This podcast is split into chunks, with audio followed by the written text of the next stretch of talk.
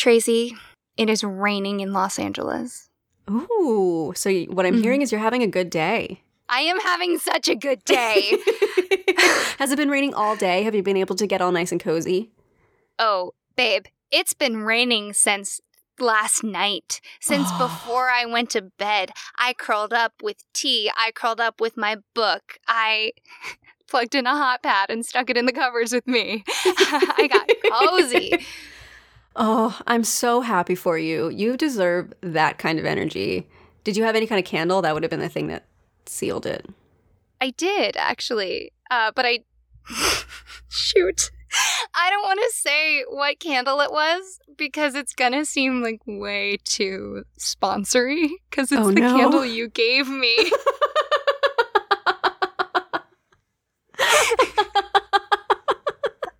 oh my god, Tracy, you can't ask me these questions. Oh, I'm sorry. I'm trying to be an active listener. How's that going for you? Apparently, I'm not well. Apparently, I asked the one question I'm not supposed to. How dare you ask me about myself? I just want to know about you and your life. I just I want to get to know you. I feel like I haven't gotten a chance to get to know you. I'm really slow at it. It only takes like a decade, maybe two. yeah, I don't know you at all. I don't, not a bit. Mm-mm. God, what are you even like? God, don't ask me that. I don't know. The look of terror that crossed your face when I asked you that. I don't want. I'm here to talk about fun things. I'm not here to be introspective. That was the podcast version of I'm here for a good time, not a long time. Yes, it was. Okay. Noted. Yes, indeed. We have reached the point in quarantine hmm where I am simultaneously afraid that the world will never open and that the world will open. And I think that my entire personality is also now just the media that I consume books, movies, social media. All of us feel that way. I don't know how to interact with people. People, I have to pretend that I'm in any way interested in going back to the office. Are they allowed to do that ever? Like, after all of this time of us working at home in our own little bubbles, are they allowed to make us go be people together again? Mm-hmm. Yeah, I think they are. And I'm gonna push real hard because I love rolling out of bed 10 minutes before a meeting and jumping on. The best part is when you have a Zoom call, you know, you can just throw on a necklace and you're like, yeah, I'm dressed. This was a choice. My outfit today was the clothes I slept in with a necklace and some lipstick. Did you sleep in the necklace and the lipstick? Of course not. I'm not a monster.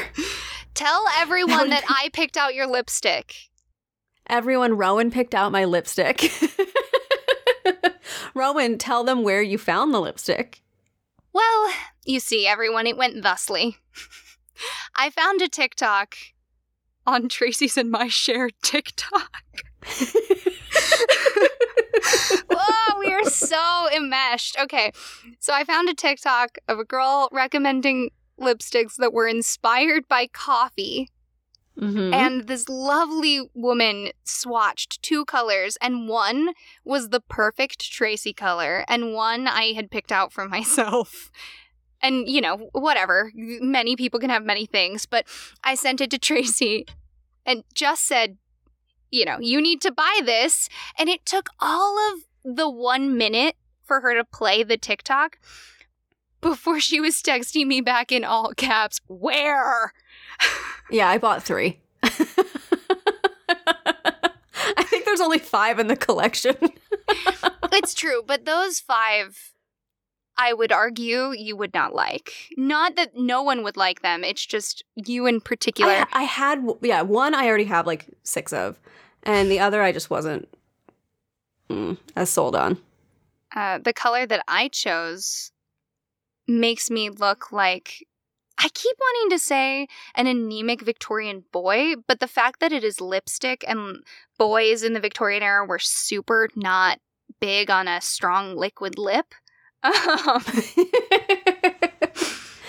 no, but you have that strong Victorian boy with consumption energy. You got ah, the like consumption. Why do you always have to remind me of that word every time I'm trying to describe people what I want to look like? Tracy has to pop in and like whisper terminal illness. Yeah, your aesthetic is tuberculosis. Oh my god, I'm dying. Okay, hi, I'm Rowan Hall. My aesthetic is tuberculosis. I am Tracy. Uh, my aesthetic is coffee lipstick. And this is the Willing and Fable podcast, a podcast where we talk about ancient diseases, local businesses, and why coffee is ideal for everything. Wow. Well done. Okay, we got through it. I liked it. If you would like to support us, you can subscribe, leave us a review, find us on Patreon at patreon.com slash willingandfable, check out the merch on our willingandfable.com site, or you can just continue listening to our episodes. No matter what you choose, we appreciate you.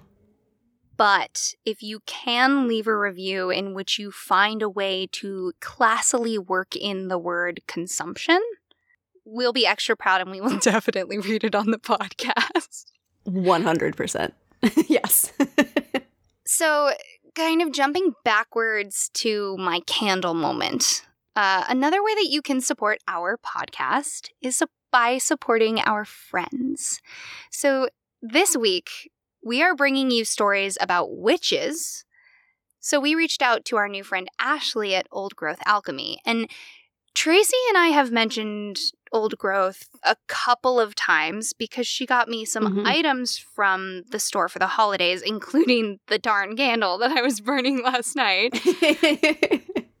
it, so we reached out to Ashley, who is the artist behind Old Growth, and she let us geek out about teas and the inspiration behind some of her blends. I've been slowly working my way through the flavors because Tracy sent me more than a few. Um, mm-hmm. So when we talked to her, I asked her for the story behind her Hexenhaus tea blend. And Ashley told us it was inspired by the witch's gingerbread cottage in Hansel and Gretel. Hexenhaus is witch house in German, and the blend is inspired by the ingredients and flavors of Lebkuchen, which would have been what the house was likely made of, or the reference in Hansel and Gretel. Tracy knows this about me, but I like tea that secretly thinks it's a dessert. Because yes, I want to have do. it after dinner. Uh, so that is my go to now. So, you guys all know that I love tea. We talk about it. I love tea, but coffee has my heart, and I am traitor, the coffee drinker. What that means is when I saw the nut brown draft described as an herbal coffee blend, oh, I had to ask. The name was inspired by the Redwall series, and Ashley said, I wanted to make something like that brew that folks would go back for again and again, and the idea of making it like an herbal coffee was perfect. Obviously, not a true substitute in flavor, but it has the rich earthiness with dandelion root, sweetness from honeybush, cacao, and cinnamon, and a nuttiness from buckwheat with just a little kick from chipotle to embolden the flavors. I love buckwheat teas. They're very filling. They they mm-hmm. they have this thick quality to them. Uh, yeah, oh shoot, I'm gonna like that even though I don't like coffee.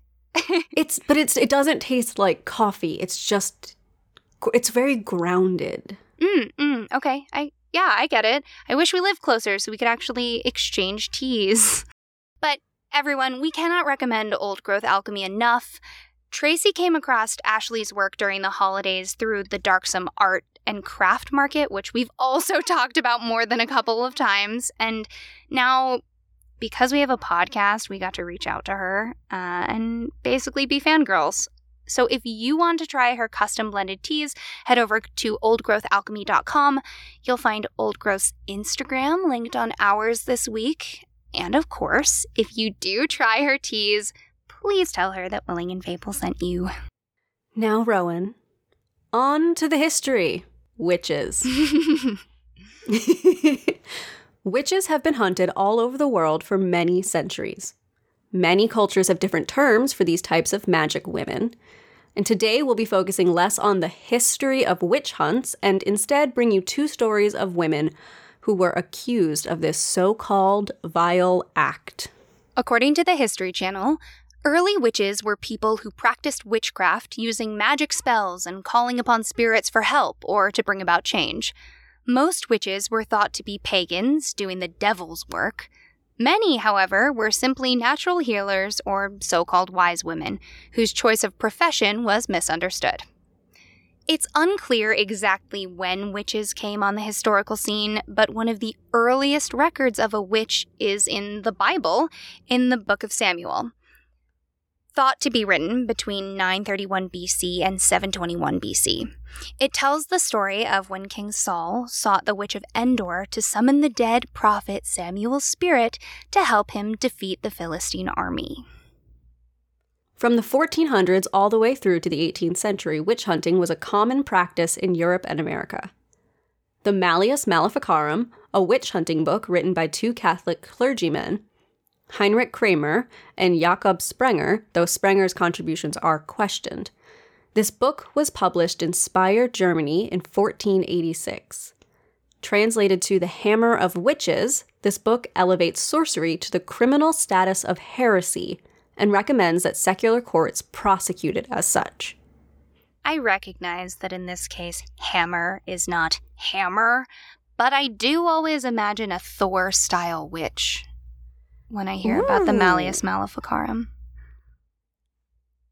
I always imagined it as a hammer against witches. Oh, okay. I'm regretting that because yours is way better. So, my personal game that I'm dragging you into because I can mm-hmm. is throughout this episode, we have to come up with good names for teas based on our stories. Ooh, ooh, you know I love naming things. Mm-hmm. You know I love like making I make candles and teas and soaps and I like to name them all this is fun. I like this, is what when, I'm saying. When I was a kid, I thought I was going to grow up and become the person who named nail polish colors. You would be really good at that. I thought that was just someone's job. One person just sitting around with all of the colors going, oop, this one is now named Great Aunt's Slipper, and this one is now named Ex Husband's Eyeball. Like, just in an assembly line. Ex husband, I ex husband's eyeball did just throw me. It did. what color do you think that is? The problem is, I'm imagining the eyeball on its own, so I'm actually imagining a sort of cream. Yeah, yeah, yeah. That's what I was picturing. Um, a kind of a, a bluish cream rather than a reddish cream. Mmm. I was picturing very uh, red based cream, like the color that your your if you ever paint someone's eyes, the whites of their eyes are not in any way actually white, and if you paint them that way, they look crazy. Oh, yeah. And so imagining that kind of red tone that's on the around the outsides and then like how there's the blue based cream on the insides near the iris. We don't care about color at all. Not in any no, way. No, no, not at, not at all. No, we're we're not particular about colors. We're not really we don't get excited by that at all. Good thing this isn't a visual medium. Tracy, tell me about your story today. Okay, so because I live on the East Coast of the United States, obviously I had to do the story of the first witch killed in the Salem witch trials. I will start out by saying a full story of the Salem witch trials was not in the cards for today's episode. The Salem witch trials deserves a full episode on its own. But I will be telling you the story of Bridget Bishop, who, like I said, is famous for being the first person executed for witchcraft during the Salem witch trials of 1692. Have you ever been to Salem? I haven't. Which is wild. I'll take you. I I call dibs, dibs, dibs. It's been it's recorded. It's going down in the annals of history. You can't go out anywhere anyway right now. I call dibs. Okay. Deal. Thank you for thank you. Mhm. So I'll give a quick, brief summary of the Salem witch trials before we jump into our story. But that quick, brief summary is going to come from the History Channel, who summarized the Salem witch trials better than I ever could. The infamous Salem witch trials began during the spring of 1692 after a group of young girls in Salem Village, Massachusetts, claimed to be possessed by the devil and accused several local women of witchcraft. As a wave of hysteria spread through colonial Massachusetts, a special court convened in Salem to hear the cases. The first convicted witch, Bridget Bishop, was hanged that June. 18 others followed Bishop to the Salem's Gallows Hill, while some 150 more men, women, and children were accused over the next several months. By September of 1692, the hysteria had begun to abate and public opinion turned against the trials.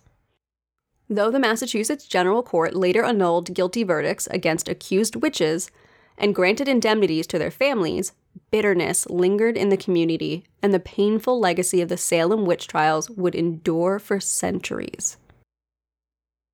So, Rowan, you might have heard that all of this likely boils down to ergot poisoning. Ergot being a fungus found in rye, wheat, and other cereals. Why, Tracy, I have heard that. Please tell me more. I can't wait to tell you about how this is definitely the truth.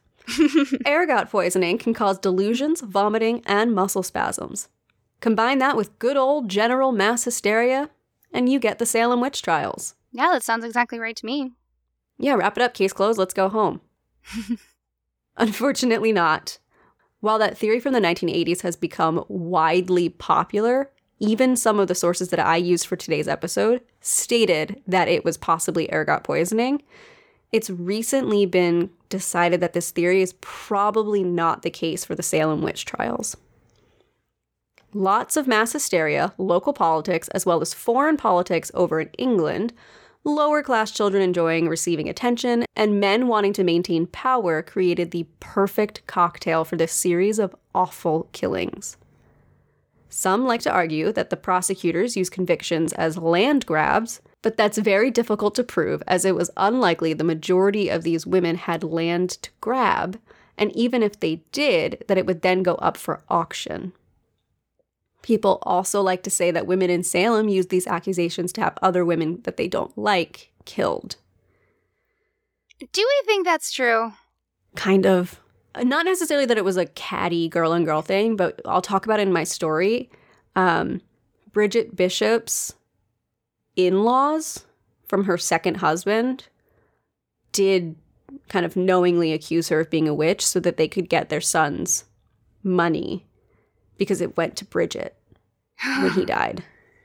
There was so much going on at this time, and I'm really glad that people have moved past ergot poisoning since so many more people would have had to have symptoms than just exclusively young women. But, hmm you know, there was a lot of French immigrants at the time. There were a lot of communities springing up locally that were non Puritan communities, which, you know, when there are nearby groups that believe and practice very differently than you. Right. It, it reinforces the us versus them. If you're so, if you, if you're in a Puritan area and these other people come in, it almost makes you shrink more into yourself and your beliefs and what you find to be true and normal and the standard. And then the more that people go against that when you already are in a fragile state can cause this kind of reaction. Oh, no, no, no. Tracy, we're talking about the Salem witch trials, not current politics. Oh, sorry. I thought we were talking about 2021. That's my bad. That's my bad. Ow, it hurts. if you want to learn more about the Salem witch trials, Harry Horror has a Twitch VOD on this exact topic. And we always recommend checking out his show. He and his guest, Sage Ryan, talk a lot about this topic on that episode. They are both friends of the podcast, and we cannot recommend it enough. According to Robin Farmer for New England Law Boston, evidence points to several factors that may have contributed to the mass hysteria. an influx of refugees from King William's War with French colonists, a recent smallpox epidemic, the threat of attack from Native Americans, a growing rivalry with the neighboring seaport of Salem town, and the simmering tensions between leading families in the community created the perfect storm of suspicion and resentment. Many historians believe the witches were also victims of scapegoating, personal vendettas, and social mores against outspoken, strong women. Of course, underpinning it all was the Puritans' deeply held and extraordinarily influential religious beliefs, which were also central to their legal system. Now, on to our leading lady. Bridget Bishop, it seemed, committed the indefensible sin of being an unusual woman in a time and place that thrived on the usual. Said to have kept unusual hours, wear brightly colored clothing, and stand up to authority figures, she was an easy target for her community. Oh my god, she was reverse goth. Like in a time Yes. in which everyone wore plain clothing, Mhm. she had to rebel with color. I said this in a TikTok video I made while I was researching this, but this main part of this story takes place in 1692. From 1690 to 1694, Julie d'Aubigny was overseas in France, singing in the opera, seducing men and women alike, and having sword fights. Bridget Bishop gets killed because she wore a color and had a thought out loud. It is a really great testament to where you are dramatically affecting your life. Mm-hmm. So Bridget Bishop was most likely born in 1632 as Bridget Playfair. She married her first husband, Captain Samuel Wesselby, on April 13th, 1660, in Norfolk, England. She gave birth to two sons, John and Benjamin, and a daughter named Mary. Six years after their marriage, her first husband passed away. And while I couldn't find the reason for his death, it seems like there was no reason to suspect any wrongdoing on her part. She poisoned him. That's the only logic. The only logic. She was a woman, had to poison him. That same year, the now Bridget Wesselby remarried in July and wed a man named Thomas Oliver, a widower and prominent businessman. One year after their marriage began, she gave birth to another daughter, Christian. After Thomas's death in 1679, Bridget inherited his money and his estates. Her in laws were jealous of this fact and accused her of witchcraft. It didn't help that she had a terrible relationship with her second husband. To quote the Salem Witch Museum, perhaps what made her neighbors most uncomfortable about Bishop had been her relationship with her second husband. While married to Thomas Oliver, Bridget gave every sign of being an abused wife. She would appear on the streets with bruises and scratches. However, it was believed that she was equally an abusive wife. The Olivers were known to verbally fight and do so in public, even on the Sabbath. The couple was once charged for that offense and told to pay a fine or stand in the public square as punishment. Oliver's daughter Mary paid the fine for her father, but declined payment for her stepmother. And so, Bridget was made to stand in the public square in penance for such behavior. Bridget Bishop was clearly a person who made others uncomfortable. They fought aloud on the Sabbath, and the community said, Pay us or be punished. Mm-hmm. Truly did not know that that was a thing. Yeah, yeah. Uh, and her husband said that he uh, he was claimed to have said that she was a bad wife. The devil had come bodily to her, and she sat up all night with the devil, which is a bold accusation. She sounds like an insomniac. She just sounds like someone who doesn't sleep well. I think she didn't sleep well. I think she wasn't willing to stand up for abuse, and she just to me sounds like she would be a normal person. I think once again is slightly one of those extraordinary people given that I think many normal people would sort of bow to the pressures of society. So I do think it takes an extraordinary person to go beyond the normal standards of society. But I don't think she was she was she wasn't doing anything crazy at all. But because of all of this, she was put on trial and ultimately acquitted. But this would be her first and only escape from the claim of witchcraft.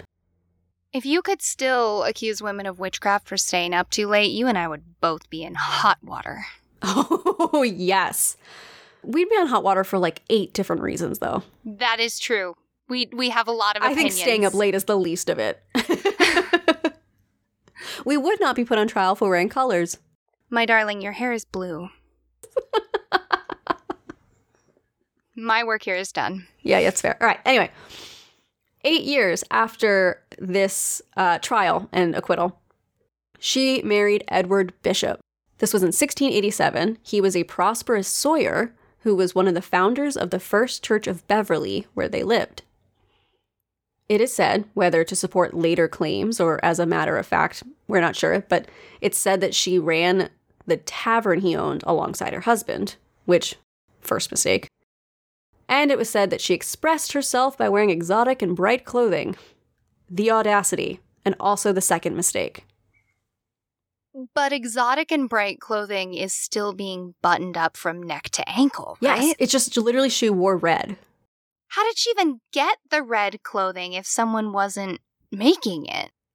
Well, like you said, there was other there were other towns and and communities around. Ah, she was colluding with the enemy. Mm-hmm. Recent historical interpretations now say that she was most likely just a resident of Salem town and not a tavern owner, like people say.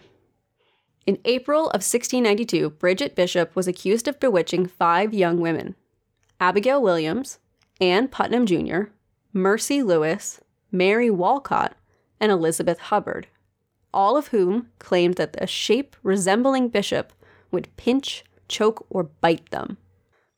John Hawthorne and Jonathan Corwin presided over Bridget's examination on April 19, 1692, and a record was given of her trial by Cotton Mather in his book Wonders of the Invisible World. Whenever Bishop looked at her accusers during the trial, the afflicted girls writhed and convulsed, and only her touch would revive them. Judge Hawthorne accused Bishop of afflicting the girls, which she denied. I never saw these persons before, nor I never was in this place before, said Bishop. I am as innocent as the child unborn. I am innocent of a witch. We gotta talk about it. Yep. Young girls in a group deciding to do evil are scary. Scary. I think the I talk about this a little bit later. I have notes on this later, but I think the big to me the big reason the ergot poisoning thing stuck around so much is it made the people accusing one another seem like they were genuinely trying to do good. If you're having delusions and hallucinations and you truly believe this thing, you're not inherently doing anything evil. It, take that away, and it puts an extremely harsh light on this event. I don't know how old these girls were, but I'm going to say maybe middle school age. I think so. It's just said young ladies. I would cross the street to avoid middle schoolers. Now, Oh, as an I- adult woman, Yes. middle schoolers as a genre are demons. They're demons. They're, they, oh, there's so many jokes about it from comedians and stuff, but like they just get to the heart of what, of what makes you insecure, and they have enough power that they can do real damage, and their brains haven't developed enough that they truly have empathy fully figured out. yeah, and it is this interesting time, and it was a bit different back then, but you don't have to necess- you don't have to hold down a 9 to 5 and pay all the bills in most circumstances. You just have time to be terrible to people Oh that you don't like. So, Yeah.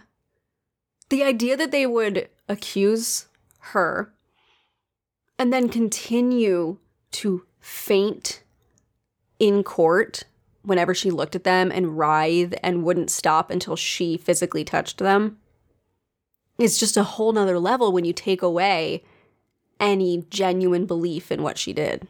I was wondering if they get any positive reinforcement or attention in any other way. I highly doubt it. Yeah, if this is the first circumstance where people are paying attention to them and, you know, taking care of them, oh, you poor baby, like, Yeah, Br- this is the money moment for them. It reminds me of the Fox sisters. Yes. Because they told the lie about the ghosts, and then everyone's like, oh, this is true. And in some ways, you're too deep into the lie because you're still young enough to go, oh, Mhm. I don't want to get in trouble. And then you're old enough to feel the benefit of power. Exactly. And and you're old enough for them to believe that you genuinely know what you're talking about. So if we're calling any women witches in this story, it's not it's not Bridget Bishop. It's not Bridget. So, according to Wikipedia, more allegations were made during the trial, including that of a woman saying that the apparition of Bishop tore her coat. Upon further examination, her coat was found to be torn in that exact spot. Mather mentions that the truth of these many accusations carried too much suspicion. However, Anne Putnam states Bishop called the devil her god, while other people, like Richard Coman, testified against Bridget Bishop, accusing her of taking hold of their throats and ripping Coman and his wife out of bed. Other girls accused her of harming them with just a quick glance. Even Bishop's own husband claims she praises the devil. William Stacy, a middle aged man in Salem town, testified that Bishop had previously made statements to him that other people in the town considered her to be a witch. He confronted her with the allegation that she was using witchcraft to torment him, which she denied. Another local man, Samuel Shattuck, accused Bishop of bewitching his child and of also striking his son with a spade. He also testified that Bishop asked him to dye lace, which apparently was too small to be used on anything but a poppet, a doll used in spell casting. John and William Bly, father and son, testified about finding poppets in Bishop's house and also about their cat that appeared to be bewitched or poisoned after a dispute with Bishop. Other victims of Bishop, as recorded by Mather, included Deliverance Hobbs, John Cook, Samuel Gray, Richard Coman, and John Louder. These people did not like her. They really piled on. And you and I have talked about this a bit, and I certainly don't want to get, you know, as we said, Salem, the Salem trials deserve a whole episode, but this community did have a community charter. They did have law. And until the Salem witch trials, you had to have evidence to convict people, and bringing false evidence against someone could result in you being put on trial. But Mhm. because of the hysteria of the witch trials, they allowed dreams and these magical instances to be considered real evidence. And that again Right. goes back to the pu- puritanical culture of religion clearly, definitively affecting the physical world. The devil is present and he will make your crops fail. Mm-hmm. It makes my blood boil. Me too. I know. It's hard to read this and just hear about the people piling on and on and on because when everyone around you is doing it, it's it's just it, I don't know. It's just it's hard to get into that headspace. Well, you see people do stuff like this today too. Like when you're just in such an insular mindset and you're in a bubble, it's easy to jump on. I think that you and I have definitely um, calmed down somewhat from the day that we were just raging together on the phone Oh, yes. about witches. so I have a little script for us.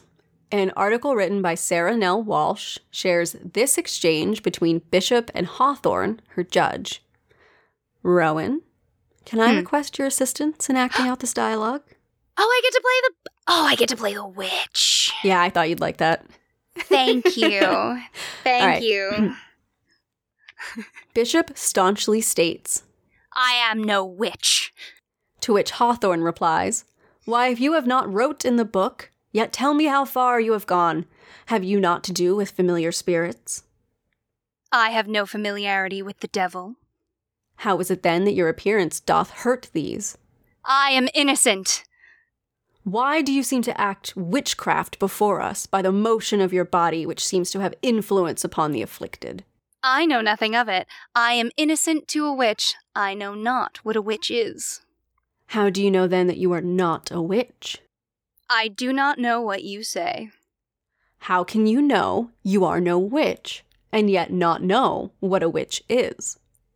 I am clear. If I were any such person, you should know it. You may threaten, but you can do no more than you are permitted. I am innocent of a witch. Ah, yes!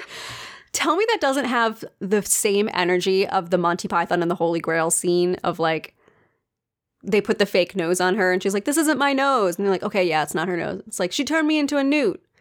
I got better. Like it's just you it, she's like I, I i'm not a witch. I don't even know what a witch is. And he's like then how do you know you're not one? She's like because you can't prove a negative. Right. And right. that's that's i wonder if this mother trucker knows it. I wonder if he knows it. oh it. yeah. I- oh yeah. He i has to. want to believe he's dumb because otherwise i just want to mm, uh, yeah otherwise it just it's it's it's seething rage deep in your gut.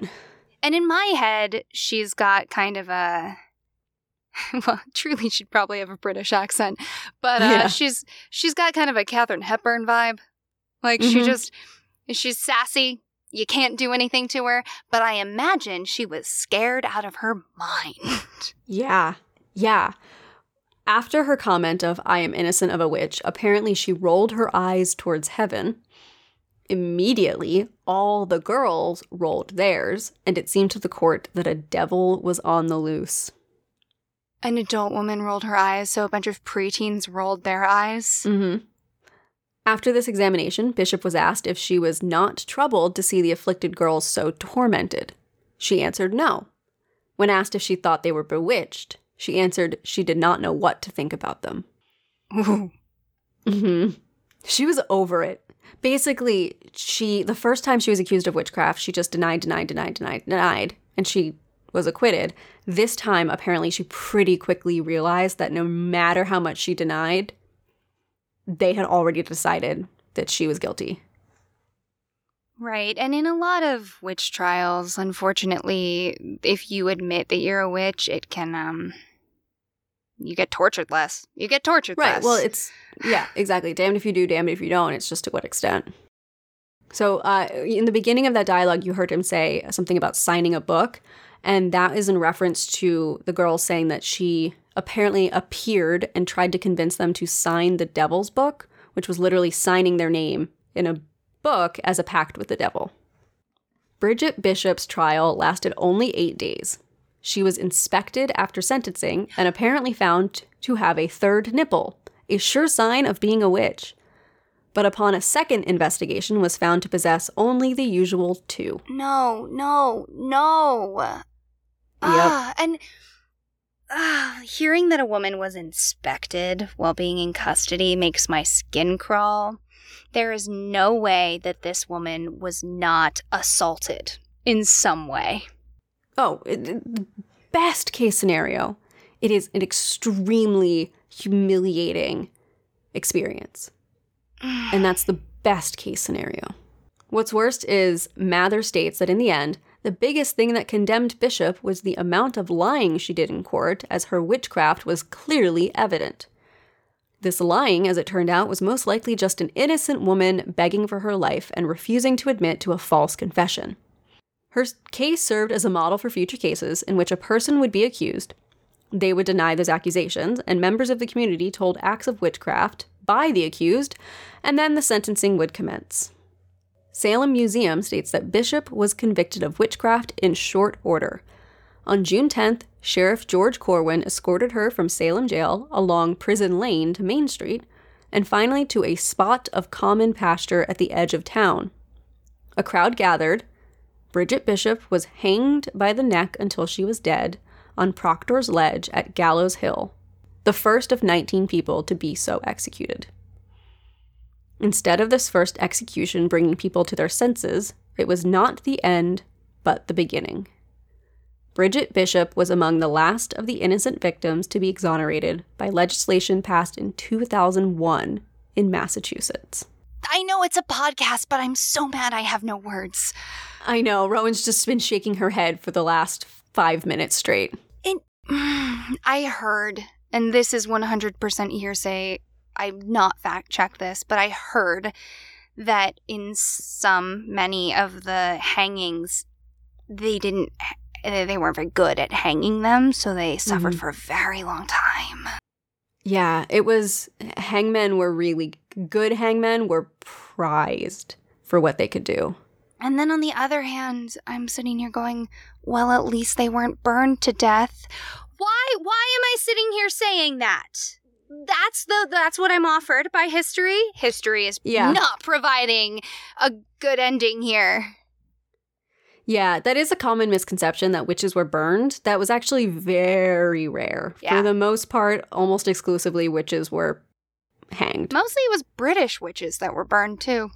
hmm Yeah, but the Salem witch trials, the idea of burning witches, that, that not really. They don't want that devil dust in their lungs.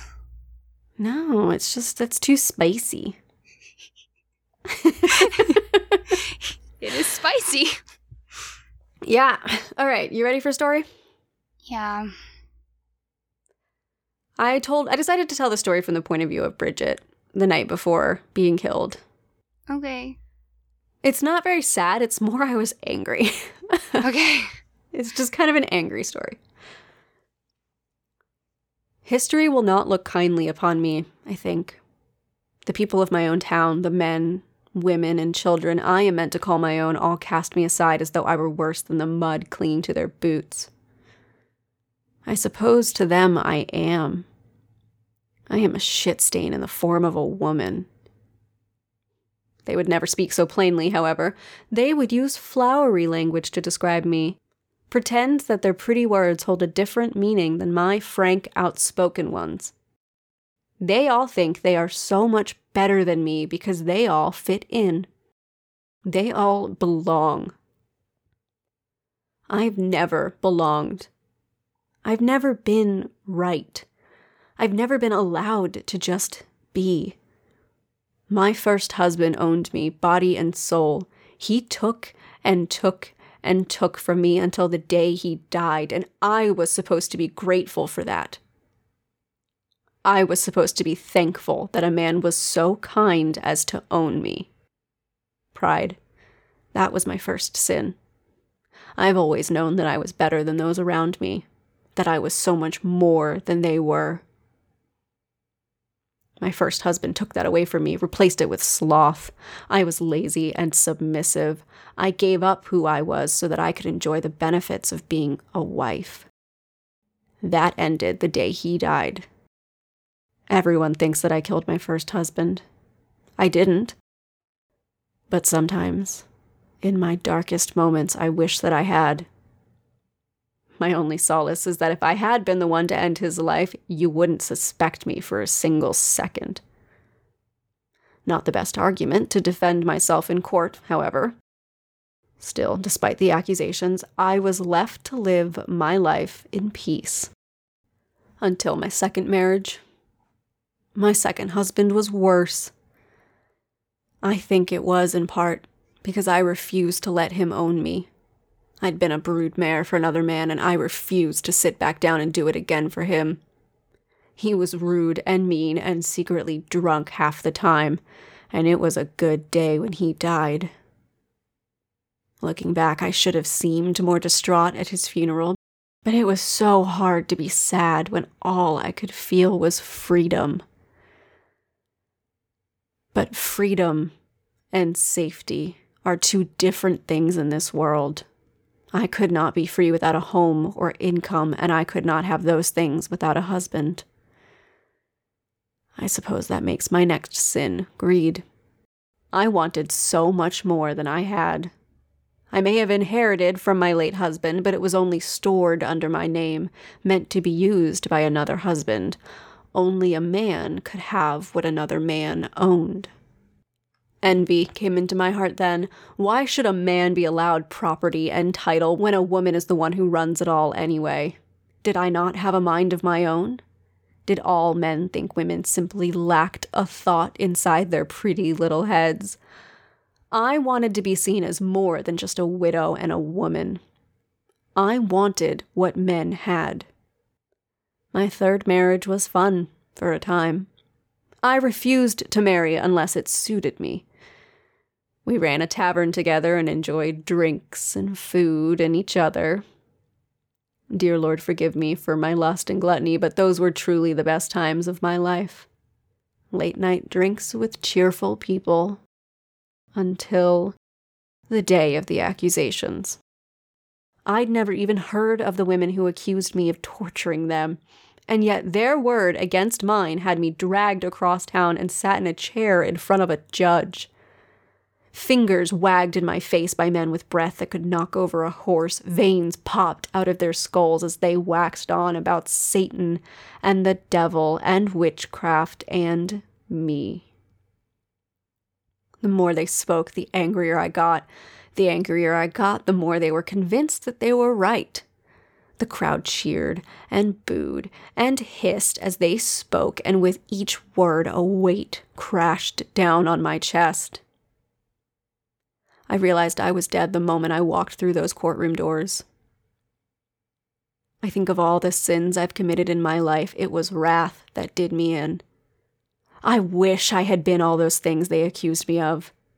Were I a witch so powerful as to rip men from their beds at night, they should weep to be in my presence. I would rip the very skulls from their heads and drink their blood as if it were fine wine. I would scream and tear and torture them all the way down into the pits of hell.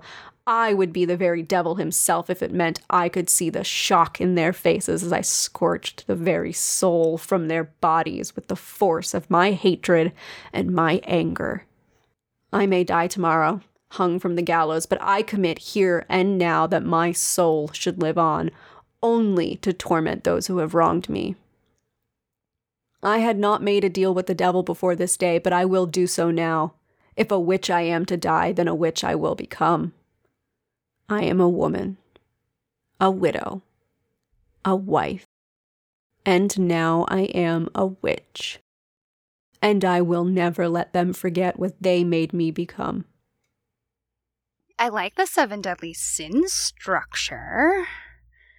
Thank you. I added that in. I kind of was just thinking through her life and I realized there were moments in it where she very clearly wanted things in an envious way or they talked about how she seemed very carefree during that time with her third husband and it just felt like it was a good way to tie her life together.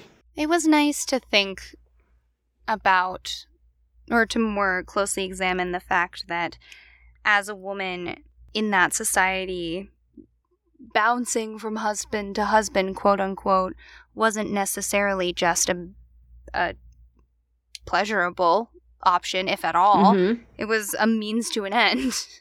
Yeah. Because if you think about it, she couldn't own anything on her own. So it was a necessity to have a husband if you were going to in any way be safe or have a roof over your head. I wonder what happened to her children.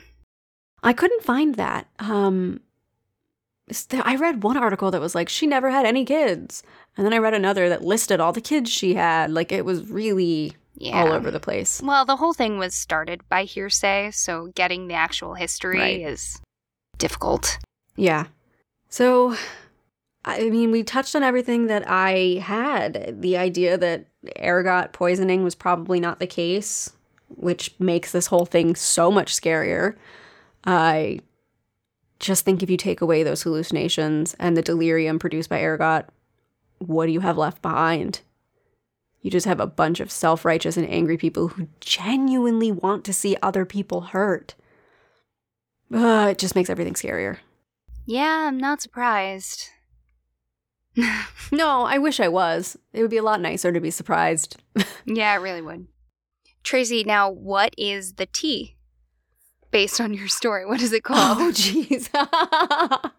I didn't think of it. Oh, no. Um, I'm kind of thinking ergot poisoning. Ooh, that is good. I mean, it's a real specific market to name a tea ergot poisoning. I was thinking because her last name is Bishop, to call it Bishop Wicked. Okay. Bishop Wicked tea. Okay. Something with bishop, something playing with that kind of religious right idea. Um, it might require more thought. If anyone who's listening is just screaming ideas right now, we would love to hear them. Please, please, please share them.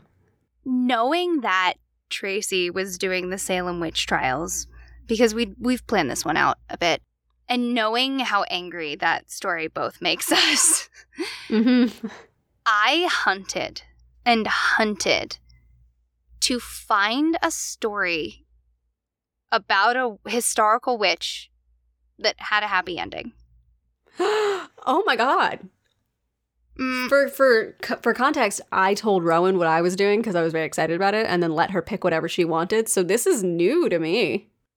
Yeah, I really want to lead you down the garden path on this, but just don't get your hopes up. Oh no! I know. Brought me up and then crashed me back down. I, I want to do it, I just can't. So I today I am covering Mother Shipton. I found this story. It is from 16th century England. And our witch actually lives long enough to die of old age. But as I said, the longer that I worked on it, the angrier I got because researching witches is just infuriating. Today, we are exploring the history of Mother Shipton, the English prophetess, and herbalist, and thusly a famous witch. Mother Shipton was born in England in 1488 to a 15 year old orphaned girl named Agatha. At the time, our faithful witch was named Ursula Sauntil, or Ursula Southill, because the British love to mess with Uh-huh. French names, or my personal favorite, Ursula Soothtel. Ooh. I mean, that's just marketing. Uh, It- right. I was gonna say that's either marketing or prophetic. it's just bullshit marketing that came later. the earliest collected sources of the day of her birth are by author and biographer Richard Head in 1667 and by John Conyers in 1686. The Conyers version of her life has a fantastic title. The Strange and Wonderful History of Mother Shipton, plainly setting forth her prodigious birth, life, death, and burial, with an exact collection of all her famous prophecies, more complete than ever yet before published, and large explanations showing how they have all along been fulfilled to this very year. that I have to wonder if Neil Gaiman and Terry Pratchett stole their title of Good Omens from that because it is Good Omens, the nice and accurate prophecies of Agnes Nutter, witch. It was very common in that time period to make your whole title a log line for the book. I love it so much. It's just oh. I, I just find it very funny. The same way I find uh, basically I find everything about Good Omens funny. So if it reminds me of Good Omens, you know I'm going to enjoy it. right. The strange and wonderful history of Mother Shipton, plainly setting forth her prodigious birth, life, death, and burial. Like it's just mm, so good.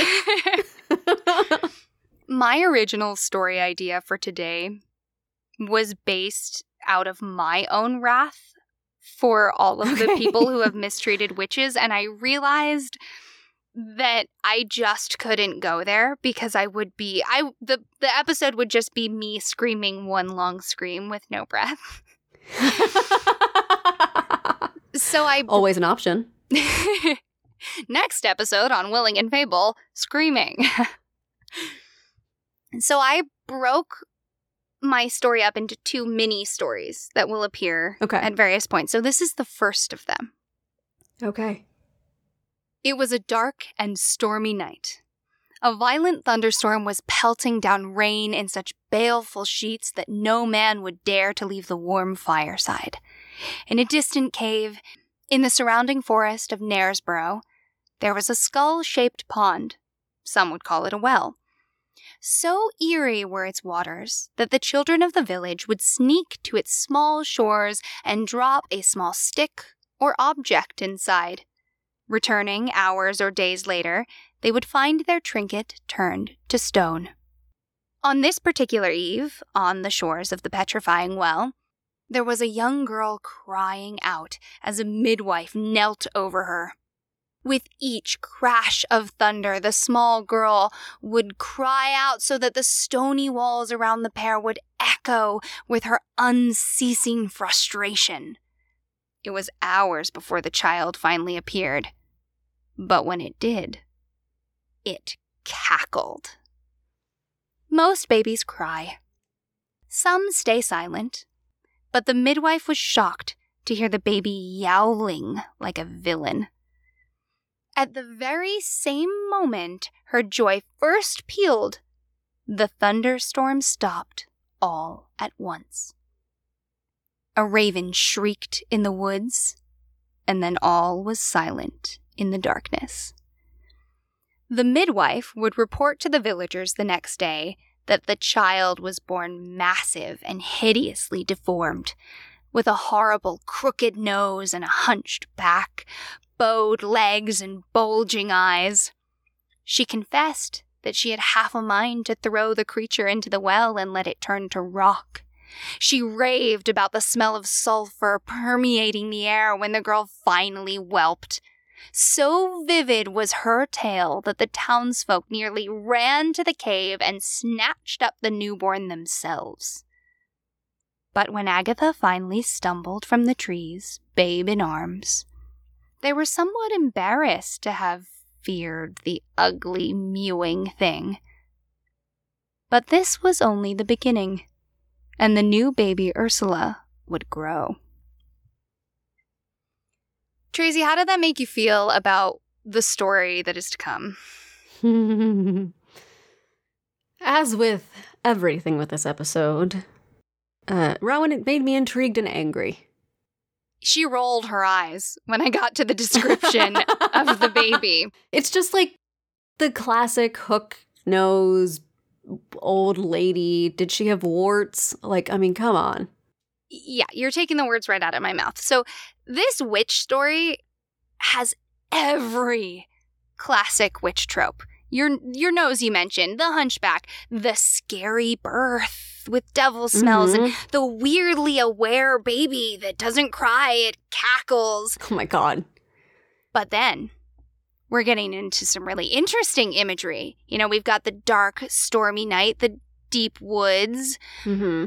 and then we have the famed yonic symbol of the wet cave, where everything that goes into the dampness comes out harder.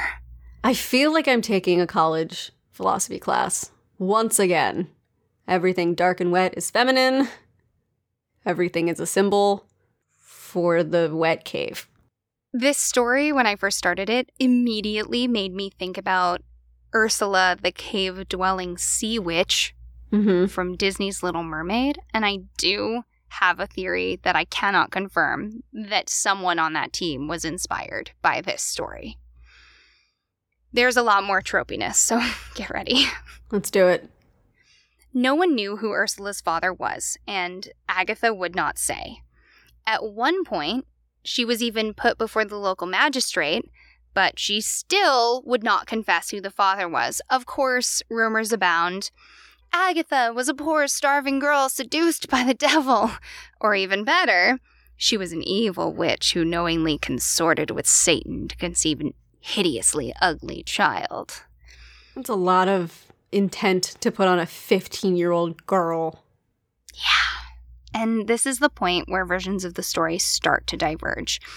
In some tellings, the mother and daughter were ostracized from the town, and Agatha and her new baby are forced to live in the cave in which Ursula was born.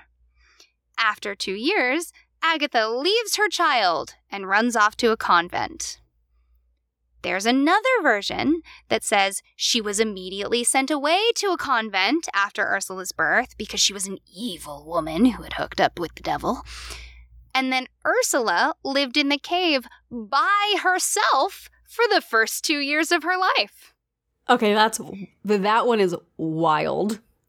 There's another version where Agatha goes off to the convent and a Mhm. family kindly adopts Ursula and sends her to school, where she only stays for a brief time because the other children bullied her so badly because she needed to walk with a cane.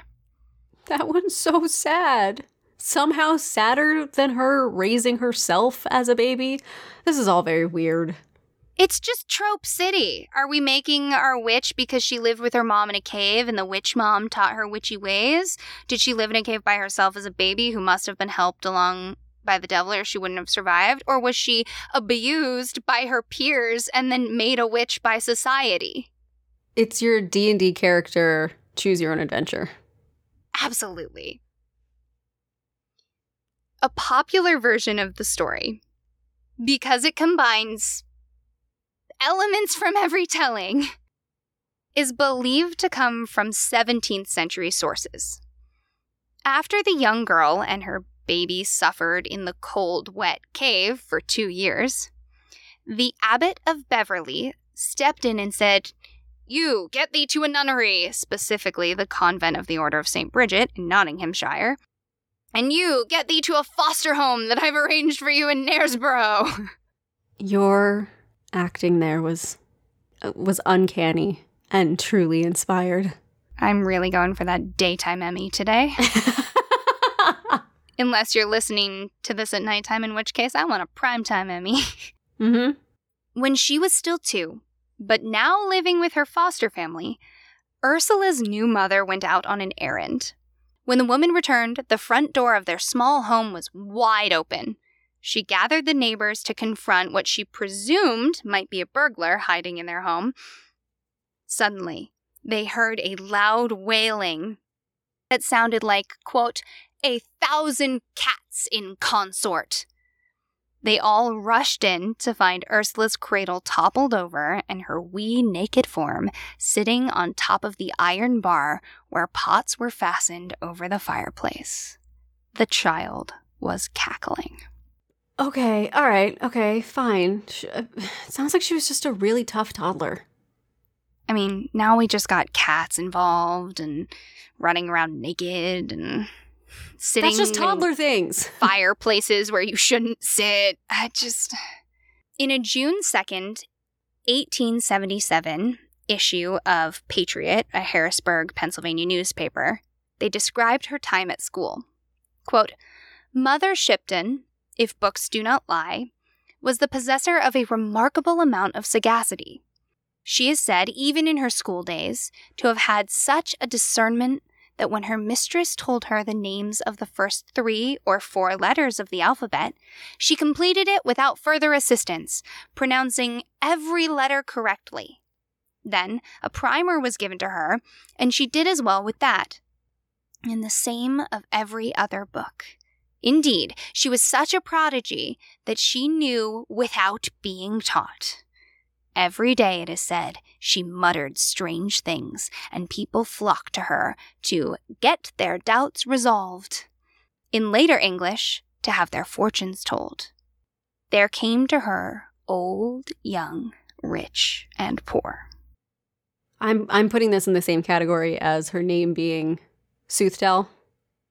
Yeah. Or as, as Agnes's name being Soothtel. That that is clearly retroactive storytelling.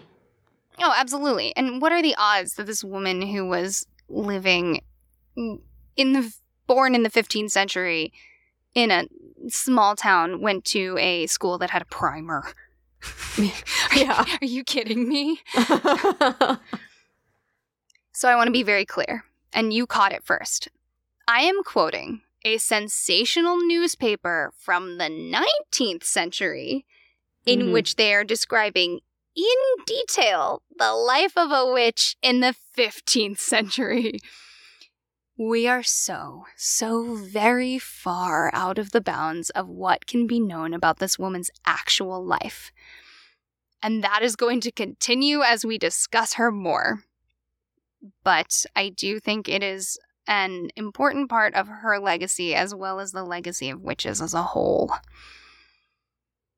At the age of 24, which makes her basically an old maid for the time, Ursula married the local carpenter, Toby Shipton, taking his last name forevermore. By this point, Ursula had been so badly treated in town that she spent much of her time in the forest, learning to become a very skilled herbalist. Please add that to the trope list. Yeah, so so all of this so far is the attributes you would give the main character in a young adult, new adult fantasy novel that I frankly would read. Well, no, no, no. It can't. She can't be the main character because she's not described as pretty, but doesn't know it. Touche, carry on. After two years of marriage in 1512, Ursula's husband died. Not only was she accused of witchcraft as a means of getting him to marry her in the first place because she wasn't pretty, she was accused of using her devilish magic to cause his death. After her husband's passing, she moved back into the cave in which she was born. She was all alone and tired of being treated badly because apparently the locals, since her childhood, had called her hag face. Oh my god. Okay, I know we talk about taking back hag, proud hag. We have proud hag energy. We stand for hags on this podcast. We love a hag on this podcast. We embody hag energy. Few things have made me want to manifest that more than in revenge for this poor woman. The idea of your whole life being referred to as hag face, as someone who has a quote witch's nose with a nice, a nice good uh, Roman bump in it. It's called a Roman nose, and it's cute. I, I just, I'm, I'm saying, listen, I'm just saying, I am taking back hag face. It's mine now. this is why I had to tell you at the beginning that it wasn't going to be pretty. I, I couldn't Mhm. lead you down the garden path because I started researching this story going, she lived to die of old age. It's going to be pretty. Ah! So the horrible treatment of this this innocent woman did not end because this is my science fact for you today. There is a type of moth known as the mother Shipton moth because the design on its wings, quote, looks like the face of a hag. I'm looking up this moth. Can you describe it? It's cute. I mean, moths are generally fairly cute. Oh my god, I see where I see it. Oh my god. Okay, so it's because it's it's a moth, so it's kind of got a symmetrical image. So it's on on either side. It looks like there's a woman's face with a hooked nose and a protruding chin, uh, with an eye right in the center, and it looks like the noses are kind of touching the way that it's symmetrical. And it's all in shades of soft brown in the background with a dark brown kind of. Yeah, it's grays and browns and kind of cream colors. Wow, that is mean. it's so mean. Oh my god. Even though the townspeople were cruel assholes, they also relied on her for herbal remedies. Of course they did.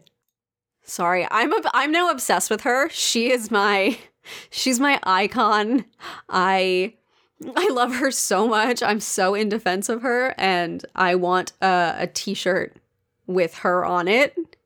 Uh I just I'm sorry. I just the I ugh. I guess because I, I'm ident- I'm just I'm having a moment. I'm identifying very strongly with her because as you know, as a kid, I was and am obsessed with like herbs and how you can use them to help people and the idea of I mean, the idea of medicine now I'm a big fan of, but I think, you know, I would have oh, I was someone I, I'm someone who would have been very interested in the idea of healing and herbs and going into the forest and I'm very charmed by all of that. So combine that with the idea that everyone called her a hag because she had a hooked nose, like and just because she's called Mother Shipton, I just get this image of an older woman, which is energy I embody 24 7. I'm connecting really strongly with this woman, so I'm feeling a little protective of her. That's where I'm at. That makes me happy because while I was researching this, I kid you not, I had to take breaks to walk away and scream and scream. My poor roommate. oh she popped out. She, Are you okay?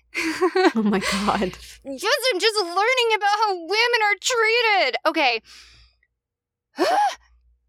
she never conceived a child with Toby. Mhm. And there is no reason to assume from any evidence that Toby didn't just love her. Like, we have no reason to assume that they didn't have a yeah, happy it's not like she had money. It wasn't like he had any real reason to marry her other than genuinely wanting to. Right.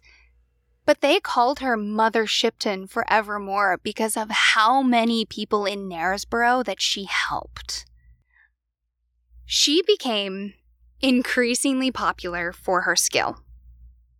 And no doubt the dramatic stories about a quote, hag faced woman living in a cave brought her notoriety. and as her skills grew, she began prophesying, first for the locals and then for travelers who came to see her, and then casting the future of wider and wider audiences. In 1537, King Henry VIII wrote a letter to the Duke of Norfolk. In it, he references, quote, a witch of York, which leads historians to believe that she was not only widely known, but regarded famously by nobles during her time. I like to believe she genuinely had powers. I just I'm now I'm just now choosing to believe that. Well, are you ready? Mhm.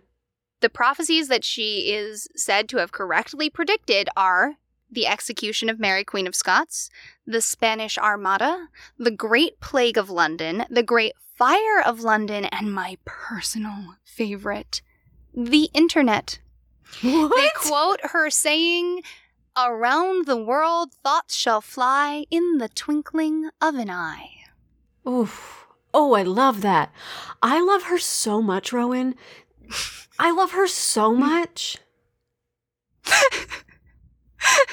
That's all I've got. I'm just really into this woman. I my heart has just grown and I'm I love her. And on that day, Tracy's heart grew three sizes. Thanks, Mother Shipton. Here's the catch. As Wikipedia succinctly says, quote, the first known edition of her prophecies was printed in 1641, 80 years after her reported death. That quote is referring to Richard Lowndes' 1641, The Prophecy of Mother Shipton in the Reign of King Henry VIII, foretelling the death of Cardinal Wolsey, the Lord Percy, and others, as also what should happen in ensuing times. I love these titles. Lowndes quotes Mother Shipton herself. Quote, then shall be in the north that one woman shall say unto another, Mother, I have seen a man today, and for one man there shall be a thousand women. There shall be a man sitting upon St. James Church Hill, weeping his fill, and after that a ship comes sailing up the Thames, till it come against London, and the master of the ship shall weep, and the mariners shall ask him why he weepeth seeing he has made so good a voyage. And he shall say, Ah, what a goodly city this was, none in the world comparable to it, and now there is scarcely left any house that can let us have drinks for our money. that is the quote, apparently from Mother Shipton, that people say was her correctly predicting the Great Fire of London. Yeah, I don't see that in it. What I do see and what our listeners can't see because it's visual is how fun all the spelling is in this because this is a time in history when English was very much in the form of spell it how you say it. So there was like 16 different ways to spell things and uh, a lot of these are spelled very phonetically and I am I'm team let's go back to that. Here's the thing. Mother Shipton was a contemporary of Nostradamus, who we could believe from his life had easy opportunity to write things down at his leisure.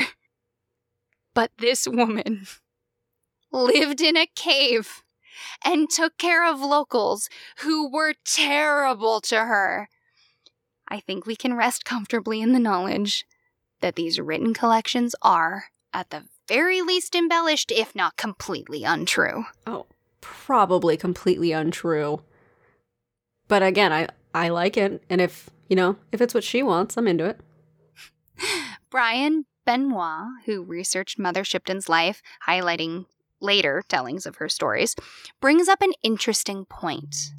Quote, one might wonder why so much time elapsed between the death of Mother Shipton in 1561 and the first regular publications of her biography and prophecies around 1641.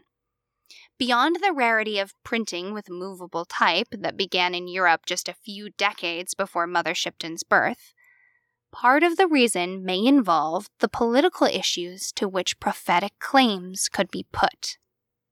Embracing a claim that was not fulfilled or quashing a claim that raised impolitic questions and or was properly perceived as coming to pass was fraught with peril. For example, a politician's opponents could have held Mother Shipton's claims and his response to them against him no matter what he did.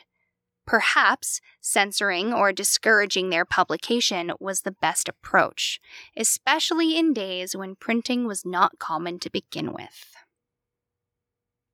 It is said that a young woman named Joanne Walker, who was fascinated with the cave dwelling witch, wrote down all of her prophecies, but that sounds like a convenient invention to me. oh, a hundred percent. It it kind of sounds like she was a local figure, and hundred hundred years after her death, eighty years after her death, whatever it was, was easy to create a kind of mythology around.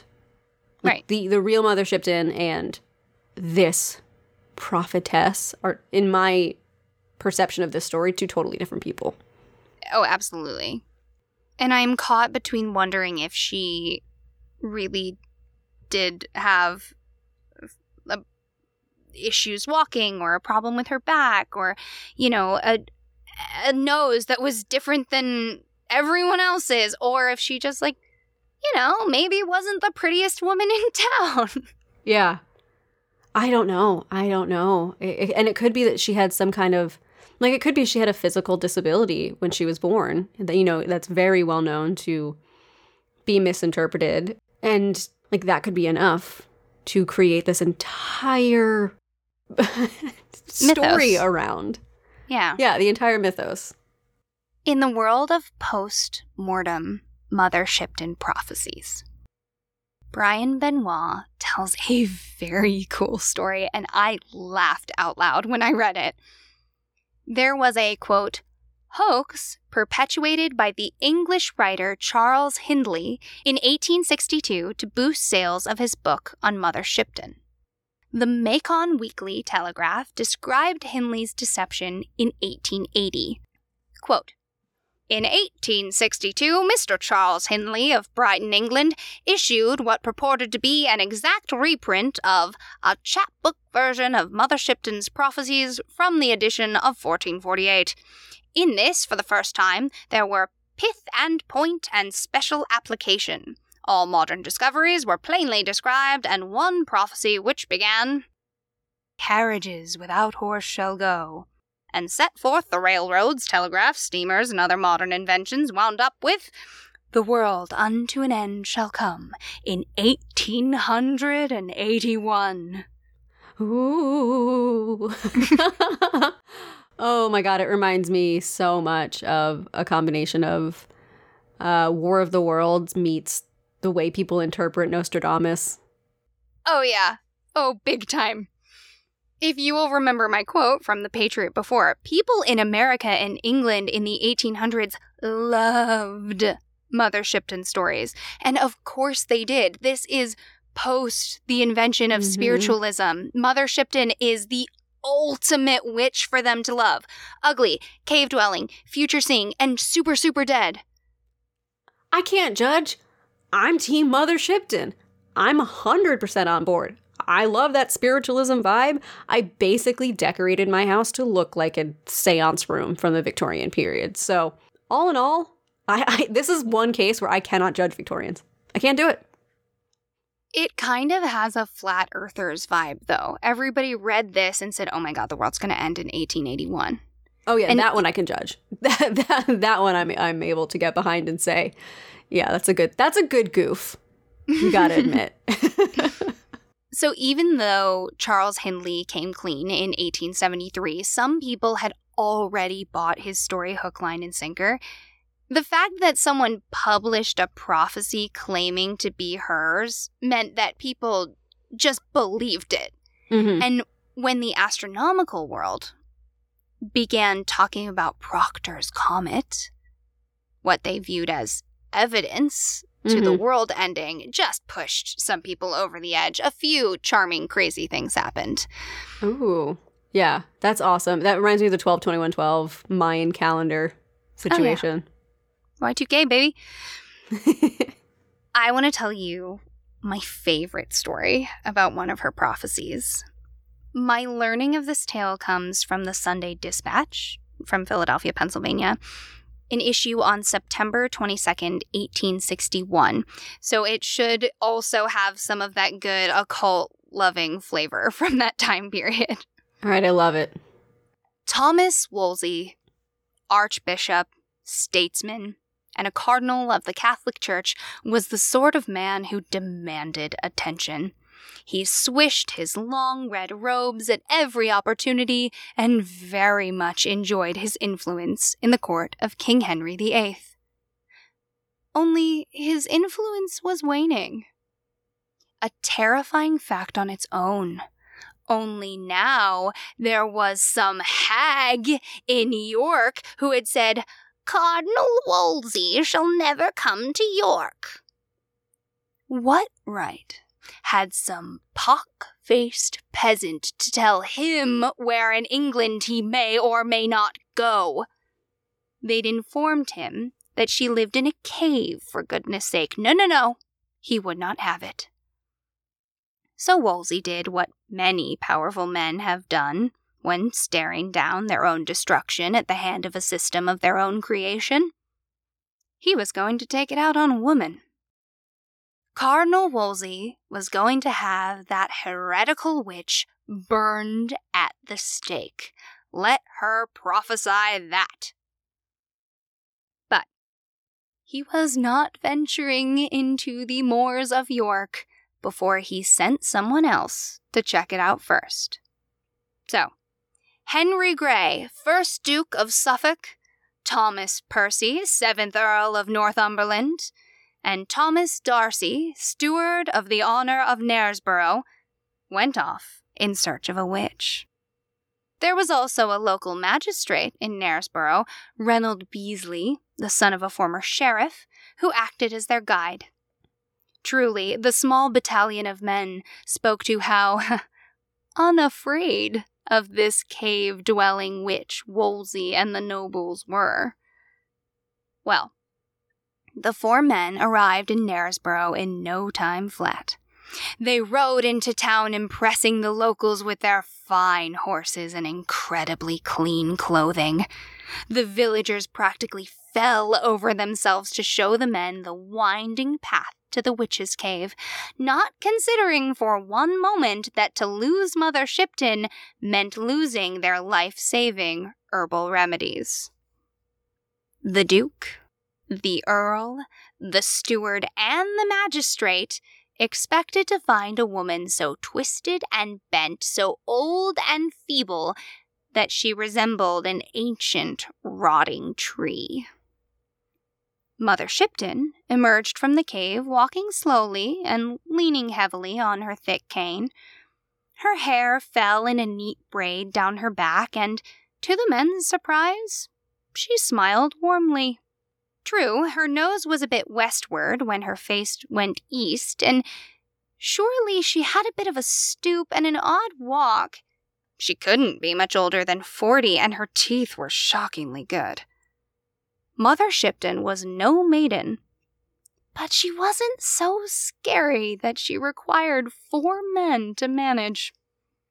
So, they forgot that she was supposed to be a witch of terrible power who might at any moment turn them all to frogs and devour their legs. They went into the cave and sat by her warm and welcoming fire and sipped on her soothing tea. The Duke of Suffolk spoke first. He did most of the talking most of the time, since he was the tallest, his horse the fastest, and most importantly, his hair was the shiniest. Mother Shipton, he said, if you knew why we were here, you would not welcome us so warmly. The witch quirked a smile at him. I never harm the messenger, Just then, a few nearby crows began a cawing racket, and the magistrate nearly fell from the stump upon which he perched. The Duke pressed. You claimed that the Cardinal should never see York. I said no such thing, Shipton laughed. He might see York, but he will never come to it. Here, the steward joined in, perhaps too eagerly. He will come here, lady. Then he will have you burned for a witch. The witch spoke so quietly, each man had to lean in. We shall see about that. Then, so quickly that each man reflexively reached for their sword, she pulled the shawl tied around her shoulders and tossed it into the fire. The men stared in awe, as it did not burn. Then she picked up her cane and put it in the fire as well. Still, it did not burn. So she reached her hand into the fire, grabbed the cane out, and tossed it in again. When her demonstration was over, and Mother Shipton held both her unharmed belongings in her unmarred hands, the Duke narrowed his eyes at her. What mean you by this? Mother Shipton held up her shawl and said simply, If this had burned, so too would I. The men quivered in their seats like so much pudding, and when they told the cardinal later, none would know whether she was referring to the cloth or to her own hand.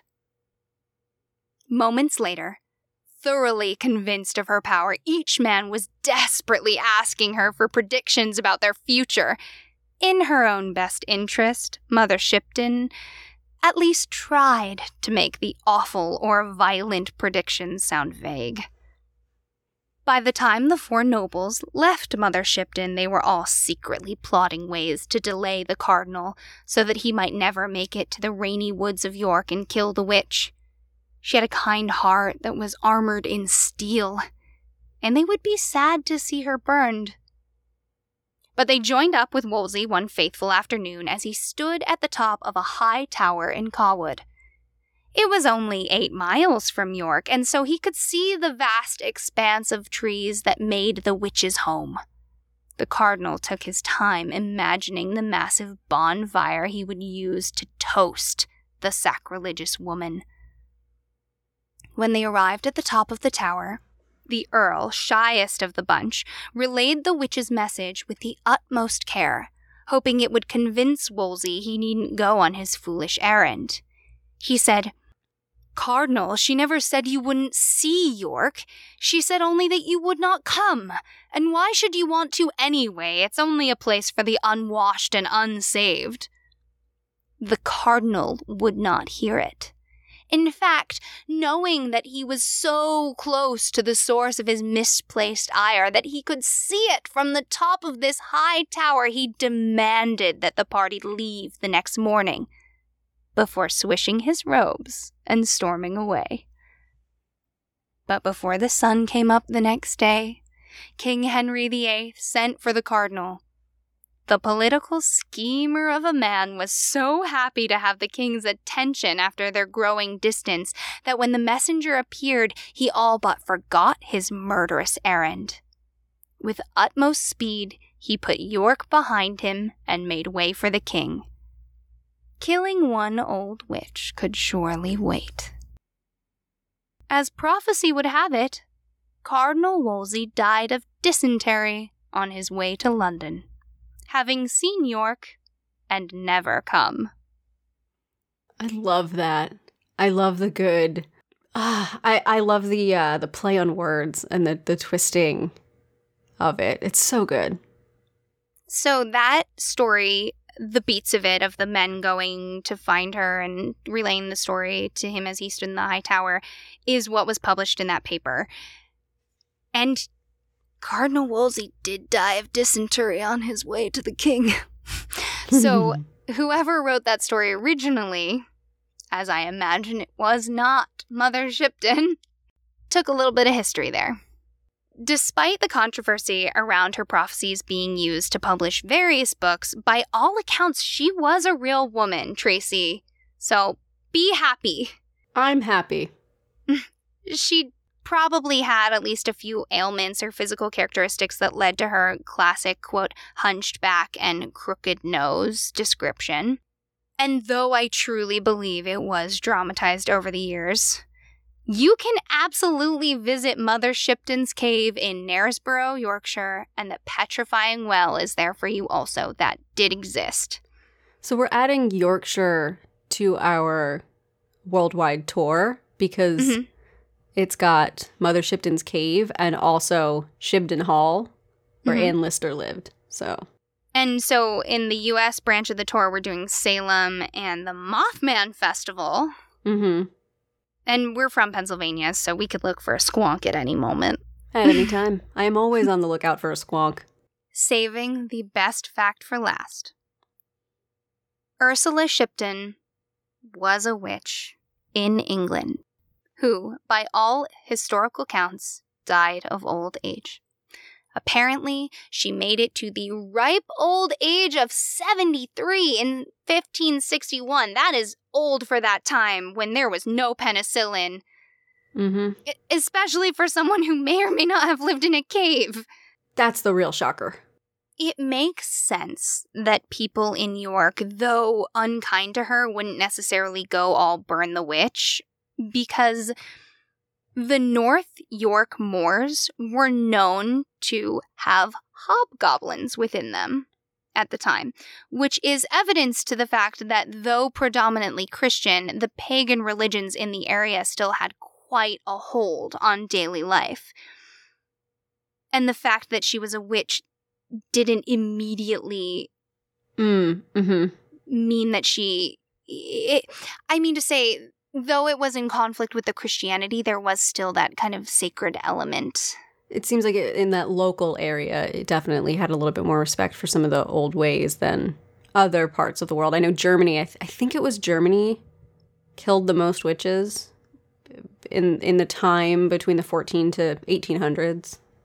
I've read a lot of stories that were set in ireland wales you know this part of england where even though christianity was in play people were very aware of the legends about creatures and magics that occurred um, on the land. So it definitely affected things. The same article I read that said Germany had the most witches killed, Ireland had the fewest. Awesome. Thank you, Ireland. Mm-hmm. There is a quote from biography.com in 2014 that made me so mad during my research that I had to stop for the day. quote Despite her unfortunate appearance, she was said to have been England's greatest clairvoyant and was often compared to her male contemporary, Nostradamus. I am sorry, despite her unfortunate appearance, I wasn't aware that your appearance had anything to do with your ability to magically scry the future or do any task at all. Oh, I completely agree that despite her unfortunate appearance, first of all, is extremely sexist, is extremely sexist. Second of all, uh, I would argue because of her quote unquote unfortunate appearance, she's still known 500 years later. But sure, her unfortunate appearance was definitely a hurdle she overcame in being just as great as her super hunky peer Nostradamus. I had to pull up a picture of Nostradamus after I read that. he's just a white dude with a white beard. mm-hmm. It's not like he's walking around, Mr. Name someone hot. Listen, the bar is low. It's low.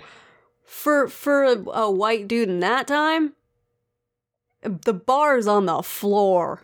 He's not the diamond of the season, is all I'm saying.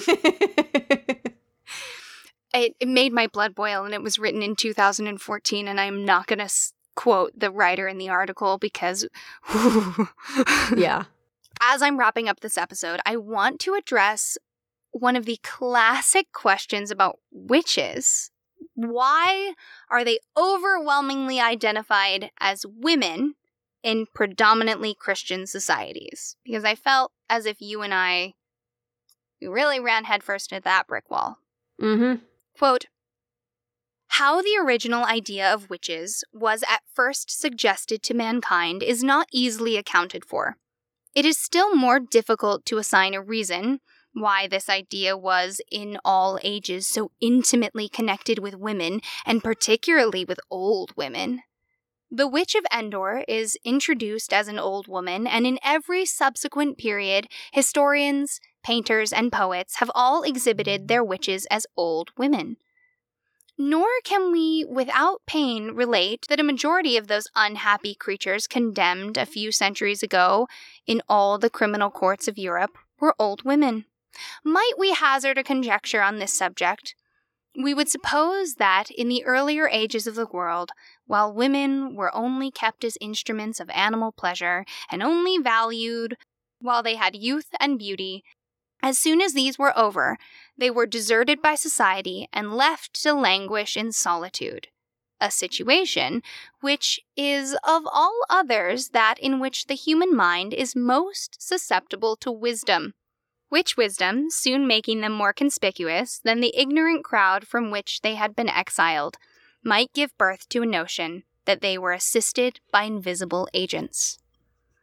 That was from William Alexander's book, The History of Women from the Earliest Antiquity to the Present Time, written in 1796. Now, I do not think that everything said in that quote was true, but it does raise an interesting line of thinking. It does.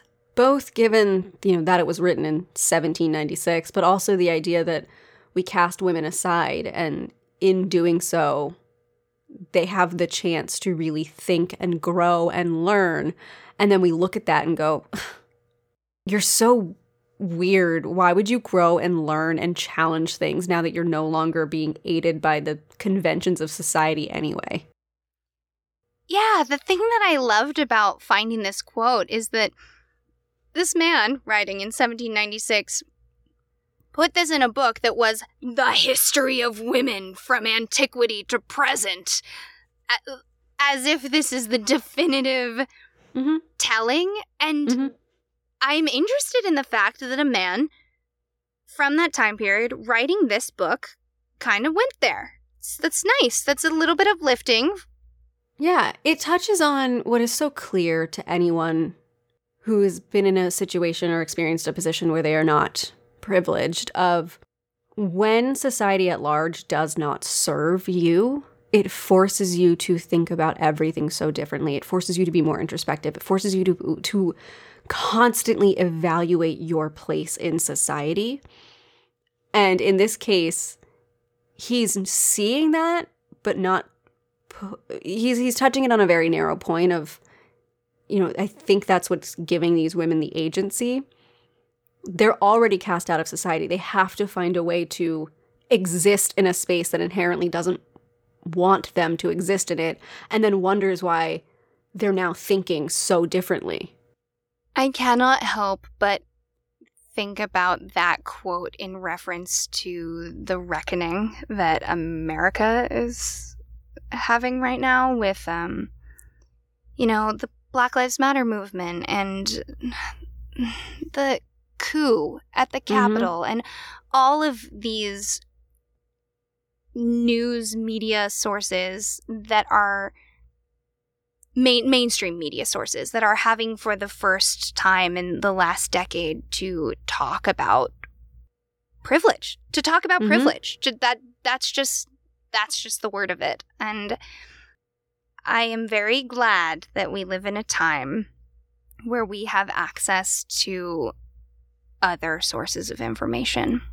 And even though I think it's a double edged sword, the fact that people who could not print books before, who could not mm-hmm. publish articles, who could not appear on the news, can now have a platform. And we have phones to document horrible atrocities that no one wanted to reckon with. And I'm glad that, you know, William Alexander is not the end all be all of this line of thinking. Mm-hmm. And uh, we've got m- more, and I dare say better, histories of women since he wrote this in the late 18th century. Huh. What's the name of the tea? You tell me, what's the name of the tea? Oh, yes, it is me. Oh, shoot. hmm. I want, like, witch's revenge. I want, I don't hmm. know. I like the idea of just the prophecy, the prophet tea. Oh, oh, no. Well, ah, I'm not sorry. You heard it here first, ladies and gentlemen. does that does that do it? Did we do an episode about witches? Tracy and I just took a deep sigh of, like, rage. You know what I need now? What? I need something good. All right. Tracy. Ooh, do you want me to go first? Yeah, Tracy, tell me something good. Okay. My something good is that this past week I started my first ASL class. So I'm taking an American Sign Language class online, and Wednesday was my first class. And it feels so good to be learning something new. Mm. It also feels so good and horrible to do something that really scares you. I was so nervous before the class. I was so nervous. And it was just that nervousness because for the first time in so long, I was doing something completely new with other people. And it was, you know, that classic, like, gotta make sure I'm on the, the call correctly and my camera's looking good because you have to have it set up where you can see your hands. And it, how was the homework work? And, and, and it, you know, very quickly I got over that. And then we just got to focus on the class. And what's really interesting about this class is they, the, the teacher does not speak. She only speaks in sign language and she types. So we had an interpreter for the first class. But from now on, starting next week, we are not going to have an interpreter. And she's going to be teaching us. And she's made these amazing videos for us to help us out. We have a textbook, but it's just, I'm, it was really cool. And it was really cool to meet the other people taking it. It was a lot of people our age. It was me and my sister and two of our friends. And then it was a group of five friends who all know a person who exclusively communicates in ASL. And they all wanted to be able to communicate with their friend. And they're just, they were really, really cool people. And it was, it was two other uh, women in the class as well. Like it, it's just, it felt really good. It just felt really good to be learning something, to be excited about something, and to just jump into something that scares you. I always think it's really good to do something that really scares you. Yeah, especially because nothing terrible can come of that fear. Right. It's not a a, a true fear in that you're not going to die. Um, Right. It's like pushing you out of your own bubble in a really exciting way. Mm-hmm. That's cool. I uh, I always wish that we had that opportunity in school, and I I think ASL would be the language to learn. You know, it's really helpful if you're in a crowded bar or something. Not that I imagine I'll ever be in that situation again, but it's just really, really cool to learn. Is it a place that you can post on the website so people who wanted to take the classes could go there? If you are interested in learning ASL, a ton of places, like the place I'm taking my class at, have moved from in person to online classes. That's why I'm able to take this class. Normally, I'd have to drive an hour to go to where it's being held. So, if something you're interested in, I'd say start looking it up now and see if you can take a class. It is super worth it. With all of that, hey, Rowan, Hey, me. tell me something good. So this week I was filled with righteous anger from more reasons than witches. Mm-hmm. and I uh I've been really wanting to make some time to paint uh watercolors hmm and it's not something that I'm particularly good at. Uh, I'm used to the artistic endeavors that I pursue being artistic endeavors that I do for work or that I'm very highly trained in. Mhm. And you know, my mother's a painter, so when I told her, she got me some lovely watercolors for Christmas, and I just was not making time to do it because the last few weeks have been a bit of a marathon. And Mhm. I think you and I have talked about it. Just when you have a chance to relax, you just lay there. Yes. And so my lovely, lovely, very close friend who is a young teenager and I did a video call where we just painted together. And That's so nice. yeah, and we're working on a, the same prompt, which is Mhm. really fun because we get to see how we each interpret it. Mm. And we both just kind of got to be frustrated about our very different lives. You know, she's young and in school, and I'm a adult woman, and I like that I get to hear about what she is concerned about because I care about her and I love her and I Mhm. want to know what's going on. But also, I learn so much. She's just such an insightful person. And then I also like that we are both a part of not being ageist. Because I think Yes. when we were growing up, there was a lot of like you have to hang out in your age group. hmm And I think that people of all ages are cool or awful. You can you can find them anywhere. yes. Oh, I love that sentiment. People of all ages are cool and awful. cool or awful. No, I stand I stand by what I said. So anyway, I made time to paint and it was really fun and like messy and you know, had all the makings of catharsis. mhm. Good. I'm so glad. That sounds like it was such a good time. Look at us pursuing things we're not great at that bring us bliss. Look at that. yes. Yes. And and cheers to the people in our lives who who get us to do it. Mm, mm-hmm. Yeah, which is all of them. Yes, it is. So, everyone, thank you so much for listening. And remember, stories grow with the telling. So, if you like what we do, tell a friend.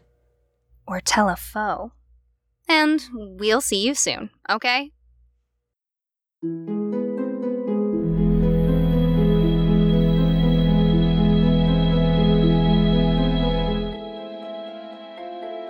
Thank you so much for joining us for the Willing and Fable podcast.